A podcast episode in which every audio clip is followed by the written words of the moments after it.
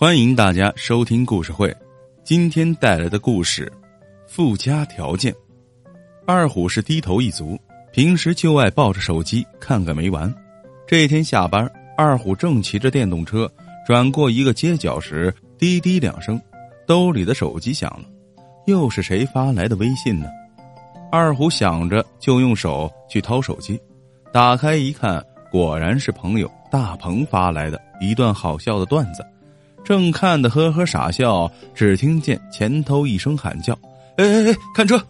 二虎还没明白过来，连人带车就与一辆迎面而来的脚踏板摩托车撞上了。踏板司机是个大叔，车后坐着一个十四五岁的女孩。此刻，大叔和女孩被撞倒在地，女孩吓得哎呀叫了一声，书包甩到一旁。好在车速不快，两人都没有受伤。只是大叔的车被撞花了一块你是咋开的车呀？开车你还看手机呀？大叔一边责备，一边掏出手机要报警。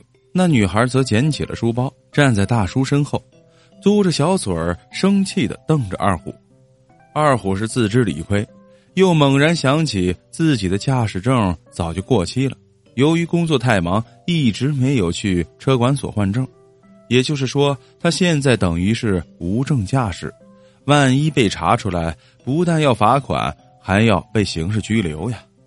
想到这一层后果，二虎赶紧跑过去，连声道歉：“大叔，对不起，我一时大意把你给撞了，您伤着没？”又转向女孩：“小妹，真是对不起，你有没有伤着啊？”女孩别过脸，眼睛看着别处，一声不吭。二虎是一阵尴尬。只好转向大叔，大叔，你看这事儿，咱就别报警了吧，咱私了行不行啊？大叔眼珠子一转，转头问女孩：“闺女，你伤着没有啊？”女孩拍拍衣上的污渍，小声的回答：“爸，我没事儿。”大叔这才放下心，突然得意的笑了：“伤嘛，我们倒是没有伤着，你想怎么解决？说来我听听。”见对方肯商量。二虎马上检查了一下大叔的摩托车，又试着打了打火，发现损坏不是太大，就陪着笑，试探着问：“大叔，您的车呀也没有多少损坏，开到店里简单修一下就可以了，我赔给你二百块钱修车费行吗？”二百块钱，大叔很不高兴。小伙子，现在这世道，二百块钱能干啥呀？吃顿饭都嫌少。二虎脸红了红。只得举起巴掌往上加，那五百块钱可以了吧？嘿嘿，大叔冷冷一笑，调侃道：“你是一点私了的诚意都没有啊！我倒要跟你好好算笔账。”二虎知道遇上了硬茬子，哭丧着脸说：“您的车只是花了一块，没啥好算的呀。”大叔腰板一挺，怒了：“好小子，你听着啊，我现在就给你算算，第一笔。”你撞到我们之后，如果我们不起来，假装被创伤了，讹你个三千五千，你敢不给吗？这第二笔，就算我们不装伤，要求你送我们去医院，两个人大大小小通身体检查一遍，这所有的费用不用想都能吓死你吧？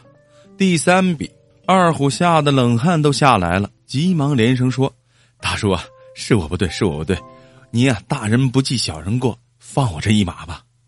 大叔还在气头上，两眼向天上一吊，冷哼了一声。二虎心知不放血是不行了，谁叫错全在自己呢？他咬咬牙，一狠心，又举起巴掌：“两千，大叔，我只赔得出这么多了，您看行吗？”说完，胆战心惊的等着回答。大叔板着脸看了二虎好一会儿，终于笑了。小伙子，你现在知道厉害了吧？行，我同意了。二虎如获大赦，擦了把冷汗。大叔，我知道错了，我呀这就去银行取钱。哪知大叔一把扯住他胳膊：“谁让你去取钱了？”二虎一脸迷茫：“你不是同意私了吗？”大叔拍了一下二虎的肩膀，笑着说：“小伙子，我刚才之所以吓唬你，是让你长点记性。今天啊，你遇上的是我。”换了别人，不一定要闹成啥样呢。下次可不许再这样了。二虎这才明白了，原来人家是一片好心呐。他不由得一阵感动，连声说道：“大叔啊，谢谢你的教训，我记住了。”然后小声问：“那我可以走了吧？”大叔点点头：“走吧。”二虎再次道谢，可他刚跨上车，一声没吭的女孩突然说了：“等等，我爸爸说没事了，但我还有一个附加条件。”二虎一惊，心想：这女孩又想干啥呀？大叔也愣了一下，拦住女孩说：“闺女，这又不是多大的事儿，既然我们都平安，就让人家走吧。”爸，我不是要为难他。女孩笑了笑，打开书包，从里面拿出一张纸、一张笔，沙沙的写了一行字写完了，她将这张纸塞进二虎的手里。诺，我的附加条件就写在上边了。现在你可以走了。二虎生怕再有变化，收好纸条，急忙骑着车走了。回到家，他心脏砰砰的直跳，展开纸条一看，却忍不住扑哧一声笑了。只见纸条上是女孩娟秀的字体：“我正在参加网络文字大赛，这是网址，请帮我支持一下吧。”